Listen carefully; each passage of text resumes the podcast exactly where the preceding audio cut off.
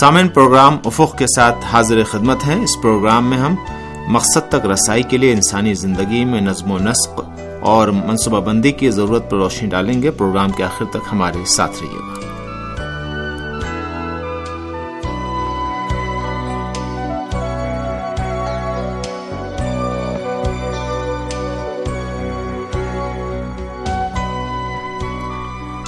سامن اس سے پہلے والے پروگرام میں ہم نے مقصد اور ارادے سے پہلے ان مقاصد کی ترجیحات اور نظام الاوقات کی ضرورت پر تاکید کی تھی۔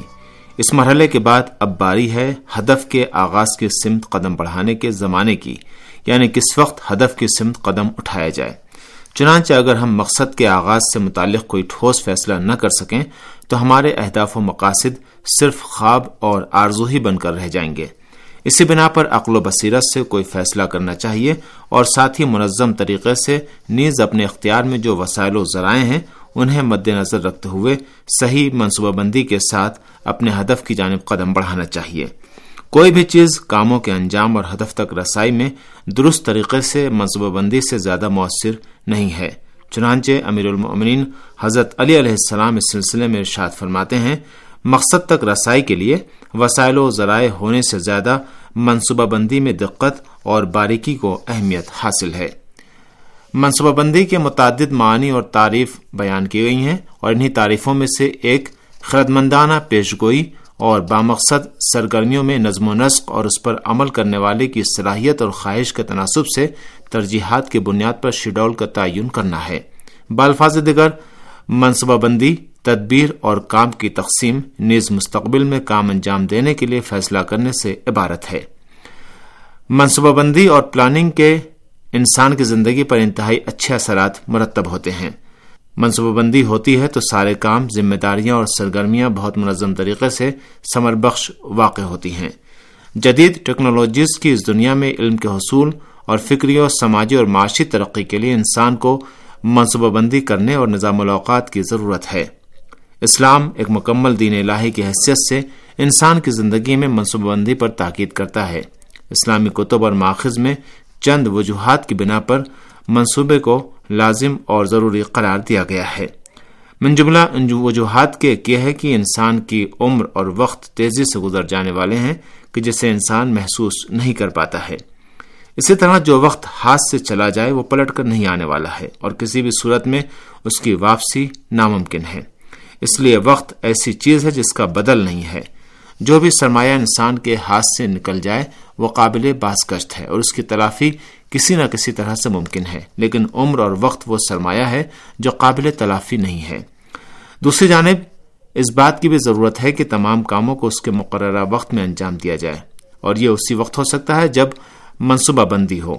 رسول خدا صلی اللہ علیہ وآلہ وسلم اس سلسلے میں فرماتے ہیں ہر کام اپنے وقت پر منحصر ہے منصوبہ بندی کے ساتھ تمام مواقع وسائل و ذرائع سے زیادہ سے زیادہ اور بطور صحیح استفادہ کیا جا سکتا ہے۔ منصوبہ بندی کے اہم ترین اثرات میں مفید عادتوں کا وجود میں آنا ہے۔ نتیجے میں سارے کام مزید سہولت کے ساتھ انجام پا سکتے ہیں۔ یہ وجہ ہے کہ صحیح منصوبہ بندی انسان کی زندگی میں اس کی پسندیدہ روش میں مدد کرتی ہے۔ بہت سی پشیمانیوں اور زندگی کے مسائل کو ہر کام کے انجام دینے سے پہلے منصوبہ بندی اور فکر نہ کرنے کا نتیجہ قرار دیا جا سکتا ہے۔ فرزند رسول خدا حضرت امام محمد تقی علیہ السلام اس سلسلے میں فرماتے ہیں، ہر کام انجام دینے سے پہلے تدبیر اور منصوبہ بندی انسان کو پشیمانی سے محفوظ رکھتی ہے۔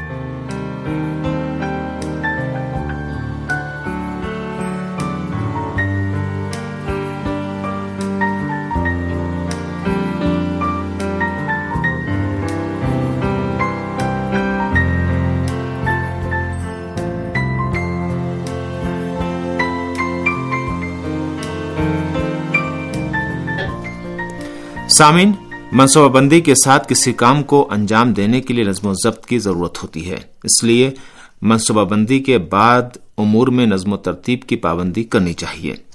اسلامی تعلیم و ثقافت میں منصوبہ بندی اور نظم کی اہمیت میں یہی کافی ہے کہ حضرت علی علیہ السلام نے اپنی زندگی کے آخری لمحات میں امام حسن اور امام حسین علیہ السلام اور اپنے دیگر فرزندوں کو ان تمام افراد کو جن تک امام علی علیہ السلام کا وسیعت نامہ پہنچے، اس طرح سے نصیحت فرمائی ہے۔ میں تمہیں تقوا الہی اور تمام کاموں میں نظم و نسق کی تلقین کرتا ہوں۔ زندگی کے امور میں بہت سی مشکلات اور بے نظمی کا سبب نظم و ضبط کا نہ ہونا ہے۔ نظم جیسی پسندیدہ صفت معجزاتی طور پر طرز زندگی میں مثبت تبدیلیاں وجود میں لاتی ہیں۔ کاموں میں نظم و ضبط فرد اور معاشرے میں بہت زیادہ آثار و برکات کا حامل ہے۔ نظم اور منصوبہ بندی کے سبب وقت اور سرمایوں کے ضائع ہونے کی روک تھام ہوتی ہے۔ انسان کی ضروریات اس طرح سے مختلف اور متنوع ہیں کہ جنہیں بیک وقت انجام دینا انسان کی طاقت و توانائی سے باہر ہے۔ یہاں تک کہ ان سب کو دن اور رات میں انجام دینا مشکل ہے۔ اسی بنا پر انسان مجبور ہو کر انہی کاموں کو جو اہمیت رکھتے ہیں انہی کا انتخاب کرتا ہے اور ہر ایک کام کی انجام دہی کے لیے وقت اور زمانے کا تعین کرتا ہے تاکہ رفتہ رفتہ دیگر اوقات میں اپنے تمام کاموں کا انجام دیتا رہے۔ اس بنا پر انسان اپنے کاموں کے انتشار سے پرہیز کرتا اور اپنی عمر کی جو اس کا اصلی ترین سرمایہ ہے، بہترین فائدہ حاصل کرتا ہے۔ جو انسان اپنے روز و شب کے اوقات کے لیے منصوبہ بندی کرتا اور اپنے انفرادی اجتماعی کاموں کے لیے وقت کو مد نظر قرار دیتا ہے، وہی ان اوقات سے زیادہ سے زیادہ فائدہ بھی اٹھا سکتا ہے۔ کاموں میں نظم و ضبط اس بات کا موجب بنتا ہے کہ ہر کام اپنے وقت پر انجام پائے اور مفید بھی واقع ہو۔ انفرادی و اجتماعی رویوں میں نظم و ضبط انسان کے فکر کے منظم ہونے میں مؤثر عامل ہے۔ جس شخص کے تمام کام منظم ہو تو اس کی فکر میں بھی ایک خاص نظم پیدا ہو جاتا ہے۔ انسان اس خصوصیت کا حامل ہونے کے ساتھ ترقی و کمال کے زینے بآسانی طے کر سکتا ہے۔ بانی انقلاب اسلامی حضرت امام خمینی رحمۃ اللہ علیہ فکر میں نظم و ترتیب کو انسانی افعال و کردار میں پائے جانے والے نظم کا نتیجہ قرار دیتے ہیں اور اس سلسلے میں فرماتے ہیں اگر ہم اپنی زندگی میں اپنے افعال و کردار کو منظم کریں، تو ہماری فکر بھی منظم ہوگی۔ اور جب فکر منظم ہو گئی، تو یقیناً انسان خدا کے مکمل فکری نظام کا حامل ہو جائے گا۔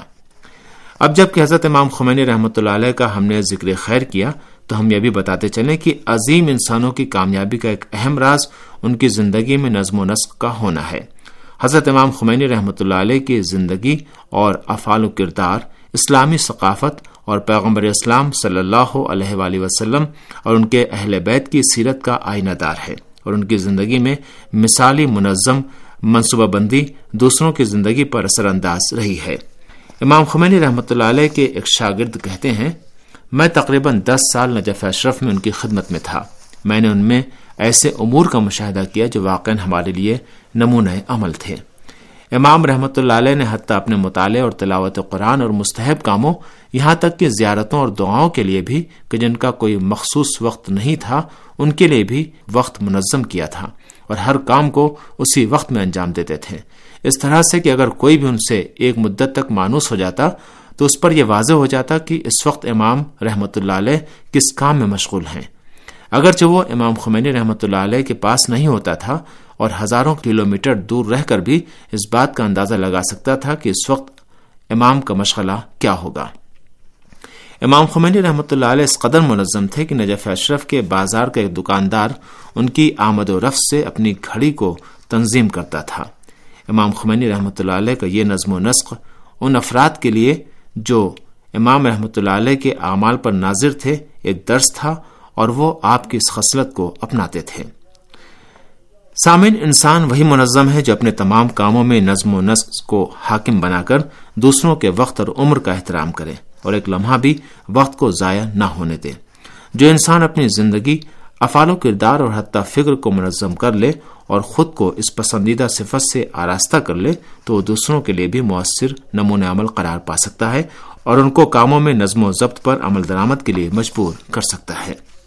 اس بنا پر طرز زندگی میں تبدیلی کے لیے ہدف کے تعین، نظم و ترتیب اور منصوبہ بندی کے بعد زندگی کو ایک نیا رنگ حاصل ہو جاتا ہے اور آرام و سکون کا احساس ہونے لگتا ہے اور تمام اضطراب اور ذہنی الجھنیں برطرف ہو جاتی ہیں اور کاموں میں نظم پیدا ہو جاتا ہے۔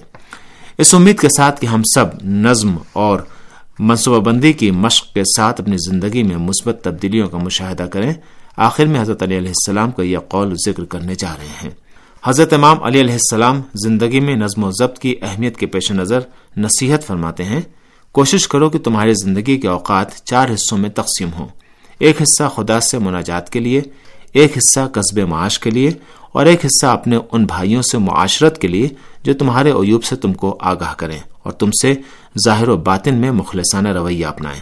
اور بعض اوقات کو اپنی جائز خوشی سے مختص کرو اور جان لو کہ اس حصے کے ذریعے سے تم دیگر تین حصوں پر بھی تسلط حاصل کر لو گے۔